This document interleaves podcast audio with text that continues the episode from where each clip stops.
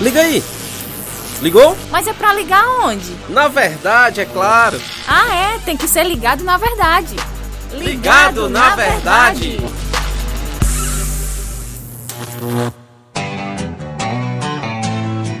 Muito bom, podcast ligado na verdade com você na Rádio Ceará FM 102,7. É muito bom estar na sua companhia. Eu sou o João Lucas Barroso, meu amigo Inácio José. Firme e forte, graças a Deus. É isso aí, João. Depois de alguns milênios aí de um hiato, talvez o pessoal não perceba, mas a gente tinha dado uma pequena pausa nas gravações. Mas o importante é que estamos aqui, graças a Deus, e o Senhor nos permite estar mais uma vez por aqui para juntos conversarmos hoje não sei se já foi outra vez, não já? Já, já foi. foi. João Vitor já João é Vitor de casa. Já é de casa. João Vitor, prazer recebê-lo, meu amigo. Rapaz, o prazer é todo meu. Como sempre, muito bom estar aqui com os meus irmãos falando da palavra de Deus. Se apresente em 30 segundos para o pessoal recordar quem é o João Vitor. Ah, eu sou João Vitor Magalhães. Atualmente faço parte do Ministério de Jovens da Igreja, Cristã Evangélica de Nova Russas. Eu sirvo lá como pregador e, e com ensino da igreja. Muito bem, o tema de hoje, o assunto de hoje é sobre o filho pródigo. Ah, essa parábola é muito conhecida. Qual a interpretação da parábola? Vamos aprender hoje com você, João Vitor. Bom, a parábola do filho pródigo, ela, ela se localiza ao, junto com uma coletânea de parábolas, né, no, que fica em Lucas no capítulo 15, que ela se que vai ser referente o tema do capítulo como um todo é acerca da alegria de Deus no arrependimento de pecadores. Você pode, se quem quiser abrir em Lucas capítulo 15, vai perceber que junto da parábola do filho pródigo você vai encontrar mais duas anteriores a ela, obviamente, que é começando pela parábola da ovelha perdida, depois da dracma perdida, aí encerra com o filho pródigo. É interessante que qual era o contexto do capítulo 15? O Senhor Jesus, o Senhor Jesus ele estava junto aí aos seus discípulos e junto com os discípulos, provavelmente uma, uma outra multidão de pessoas. E essa multidão de pessoas era constituída por dois grupos. Lucas, no capítulo 15, o verso 1 e 2, vai mostrar pra gente quais eram esses grupos. O verso 1 diz o seguinte: Todos os publicanos e pecadores estavam se reunindo para ouvi-lo. Aí o verso 2 revela o seguinte: Mas os fariseus e os mestres da lei o criticavam. Este homem recebe pecadores e come com eles. Então, a parábola do filho, a parábola, como todas as outras aqui, ela vai mostrar o seguinte: a alegria de Deus no arrependimento de pecadores. E é interessante a gente observar esses dois grupos. Porque esses dois grupos, eles aparecem no filho pródigo, mas na figura de duas pessoas. Os pecadores e os publicanos aparecem na figura do próprio filho pródigo.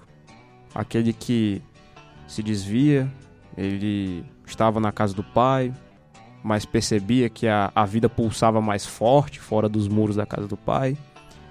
E você vê que o irmão mais velho reflete o exemplo dos fariseus e dos escribas, pelo fato de ele desdenhar do, do irmão mais novo, do irmão que havia se desviado, havia gastado todo o dinheiro do pai e não se alegra com arrependimento. Pelo contrário, ele, ele se enaltece. Ele não, não busca observar a, é, o, o, a sabedoria que o irmão recebeu e nem a misericórdia do pai. Mas pelo contrário, ele, ele busca questionar o seu pai, ele busca, de certa forma, é, levantar algo contra a autoridade dele, pelo simples fato de ter ciúmes. Qual é a, a intenção aqui? O filho pródigo, ele, como eu disse, ele vai trabalhar sobre essa questão de pecadores, que ou a gente pode interpretar essa passagem aqui de duas maneiras, ou o filho pródigo pode ser o Adão, que lá do Éden, é, no, no, intuito de, de, de, ser igual a Deus, de ter o conhecimento de Deus, ele come do fruto junto com sua, a sua esposa, né, sua mulher. Ou então o filho pródigo pode ser muito bem uma pessoa que estava dentro da igreja, que frequentava a igreja, que estava na igreja, que vivia na igreja, mas que começa a perceber que a vida parece que pulsa muito mais forte fora dos muros da igreja. Então essa pessoa ela, ela pega a tangente, vai embora, é, pega a sua herança, digamos assim, que é o pecado, vai lá, gasta tudo que tem, se enfia no lamaçal, depois percebe que a igreja é um, é um bom lugar para se morar, né? Para se ficar, digamos assim. Então, de qualquer forma, representa o pecador de uma forma geral, né? É o pecador de uma forma geral. Sem muita. Sem assim. Digamos, sem muitos rodeios. É exatamente isso. Quase todo mundo se enquadraria nisso, né? Uhum. Não, não é pra um grupo específico. Quase todo mundo. Eu todo, diria mundo, Todo, mundo, na verdade. É, Porque o todo. Inácio não tá se incluindo não, entendeu? O Inácio tá... Pra lá, eu tô fora disso aí. Ei! Fica ligado na verdade. Mas veja só. Um motivo pelo qual o filho pródigo se desvia é um motivo que pra gente muitas vezes é até rejeitado, ou até a gente até não se importa muito com isso, que é o quê? Insatisfação. Como é que a gente pode deduzir isso? Se a gente olhar aqui o texto, no verso 11 e o verso 12, vai dizer o quê, ó? Jesus, Jesus continuou: Um homem tinha dois filhos. O mais novo disse a seu pai: Pai, quero a minha parte da herança. E assim ele repartiu a sua propriedade entre eles. Ou seja, o pai ainda estava vivo, o pai ainda não havia morrido. Esse pedido aqui do filho pródigo era legal, tinha sentido, porque geralmente quando um homem não tinha mais condições de cuidar da sua, da sua casa, então ele, ele dividia, repartia os haveres entre os filhos para que assim eles dessem continuidade. Porque como o homem não, não tinha mais condições de se cuidar, então ele podia fazer isso. Só que o que acontece é que o texto não mostra isso, o texto mostra outra coisa. Inclusive mostra outra coisa no final do texto. Né, de que aquele homem era saudável e estava bem. Então ele pede isso, ele pede que reparta os haveres, muito porque ele queria sair fora, ele não estava satisfeito com a Uhum. casa do pai. E aí, o verso 13 e o verso 14 faz o que, ó? Não muito tempo depois, o filho mais novo reuniu tudo o que tinha e foi para uma região distante e lá desperdiçou seus bens vivendo irresponsavelmente ou dissolutamente, como Aham. algumas traduções vão trazer. Ao verso 14 diz: Depois de ter gastado tudo, houve uma, uma grande seca, uma grande fome naquela região, e ele começou a passar necessidade. Então perceba isso, que o, o ato dele pegar tudo e ir embora mostra que ele, ó, eu queria que você tivesse morto. Acho dá pra fazer um paralelo aqui. Se eu estiver errado, vendo errado, vocês me corrijam. Mas é muito semelhante a quando nós mesmos encaramos o pecado e vamos de encontro a ele. Porque ele traz promessas de, de prazer, de alegria.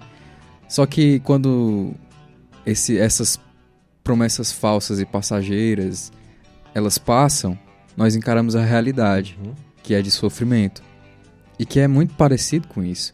Quando a riqueza acabou, quando a, o que ele tinha de ideal de vida passou, que era passageiro, ele viveu de maneira responsável, quando a seca chegou naquela região, ele encarou a realidade. Uhum. E eu acredito que o pecado é exatamente desse jeito. É, o pecado ele promete vida, mas ele mata, na verdade. Exatamente. E, e os prazeres que ele, que ele traz, as promessas que ele faz, são falsas. Uhum. Elas acabam, elas quebram e você encara, no final das contas, uma realidade amarga. O que era doce no começo se torna amargo no final. De- Esse é o sabor do pecado. E de fato, né, não tem como você se relacionar com o pai e viver no pecado, né? Você vê a atitude do filho pródigo, ele dá as costas totalmente para o pai, né? Ele, Isso aí, ele diz. Rompe, rompe laços mesmo, não tá nem aí pro pai dele. Exatamente, tanto que o texto fala, ele vai, sim, ele vai para uma terra distante. Aham. Né? E no- o Senhor Jesus nem se preocupa em dizer, ele foi pra Grécia, pra Roma, que é o destino lógico de alguém que queria se divertir. Ele, Ele vai se só pra terra afasta. distante. Se Ele embora. afasta. É como, aquele, é como aquela pessoa que tava na igreja, aí vê os crentes, aí pega a tangente e vai se embora. Aham. Porque- Se afasta, perde o relacionamento, realmente. Perde tudo. E é interessante isso, porque é exatamente como vocês dizem, o pecado ele promete tudo, ele promete prazer, promete alegria, Aham. mas não entrega nada disso. Porque no final das contas, Satanás ele é um estelionatário. Ele É vai lá, te joga lá no chão, Mentiroso enganador, de fato. Né? é mentiroso enganador. E o pecado ele é, um, ele é um senhor de escravos. Ele te prende e não te Uhum. Verdade, solta cara. mais. Mas é interessante isso aqui, que depois que ele percebeu, ele vê, né, que a gente não pode entrar porque não tem tempo, mas ele vê que a casa do pé era boa. Depois dele ter lá no chão, no lamaçal, comendo com os porcos, que era o pior emprego que ele podia ter na vida dele. Ele, per- ele percebe que não, a casa do meu pai, o salário é bom, Cristo tem pouca fartura. Só um detalhe, né? Talvez tenha algum criador de porcos aqui. A, a questão é que na época, É, na o época, contexto o ali. contexto, o, o, o, é, um o imundo contexto judaico, judaico, né? judaico. Uhum, É, de mesmo. acordo com as escrituras, eles consideravam, né, de fato tá lá na lei mosaica, né, o porco como um animal imundo, né? Então, no contexto judaico, né, aquele público para quem Jesus, né, se dirigia ouvindo aquilo, cara, o, o, o homem lá, o, o jovem tava com seu pai na fartura, foi parar com os porcos, né? No É contexto como, é como judaico. se um, vegano fosse obrigado a trabalhar num matadouro. Isso aí. No contexto Hoje judaico era muito forte, né? É. Essa parte. Essa cena do criador de porcos é, é uma cena escandalosa pro judeu, entendeu? É escandaloso mesmo. Era, era exatamente isso. Era como um vegano de um matador ali. Entendeu? É, é muito fora da Ah, caixa sim, pra sim. ele. O vegano, pra quem não conhece, sabe, é quem não Quem come não- de jeito nenhum, nem, Nem come, nada nem de origem animal. consome, nem investe nada animal. assim, Nem nada. veste também, não sabia não. Eu, eu acho que eles não usam. Cristão pode ser vegano? Não Tem um tema aí tema. podcast. É um bom tema.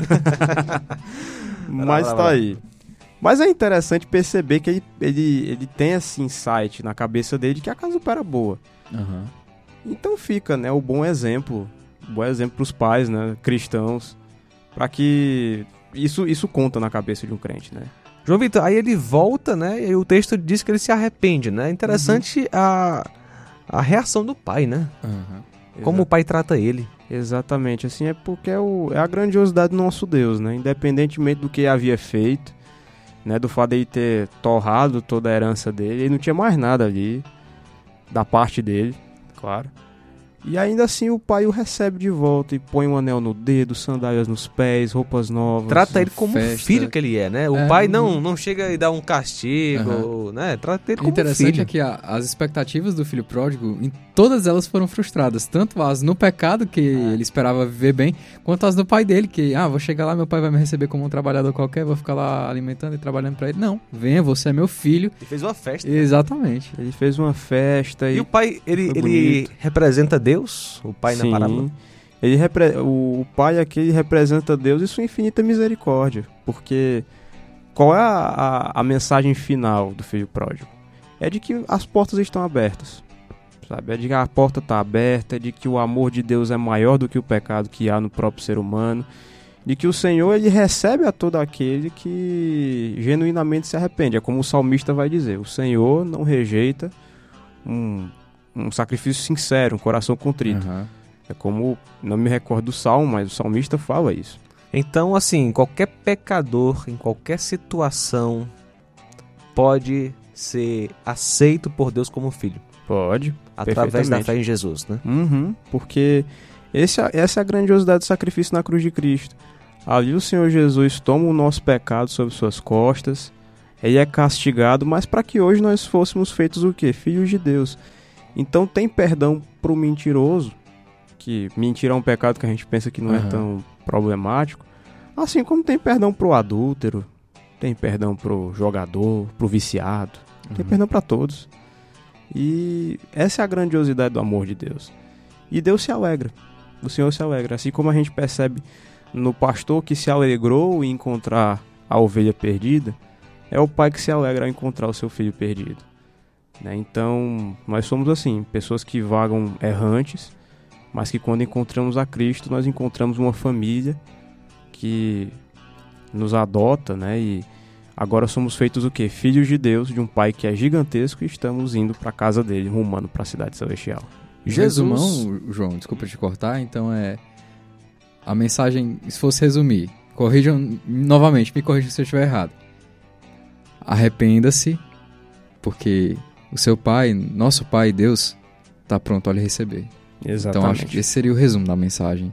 É o resumo total. Arrependa-se porque dá tempo ainda. Sim. Muito bom. Obrigado você que esteve conosco aqui no podcast. João Vitor, obrigado, cara. Muito obrigado pelo convite, é sempre um prazer estar por aqui. Prazer é nosso. É isso aí. Valeu, Inácio. Valeu, João. Tamo juntos. Vinde a mim, todos os que estáis cansados e sobrecarregados, e eu vos aliviarei. Palavras de Jesus.